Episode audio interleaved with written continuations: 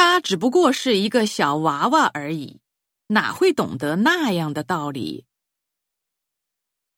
别看他是个小学生，说的倒是头头是道。孩子不守时间，被爸爸好好的教训了一番。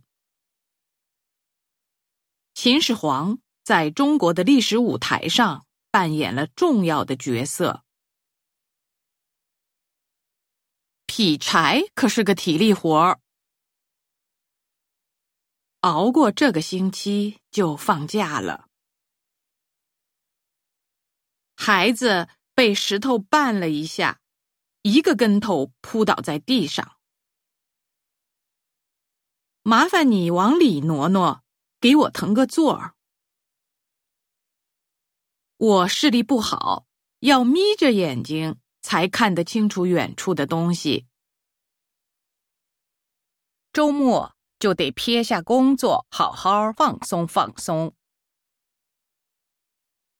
嫁出去的姑娘泼出去的水。伯父的妻子就是伯母。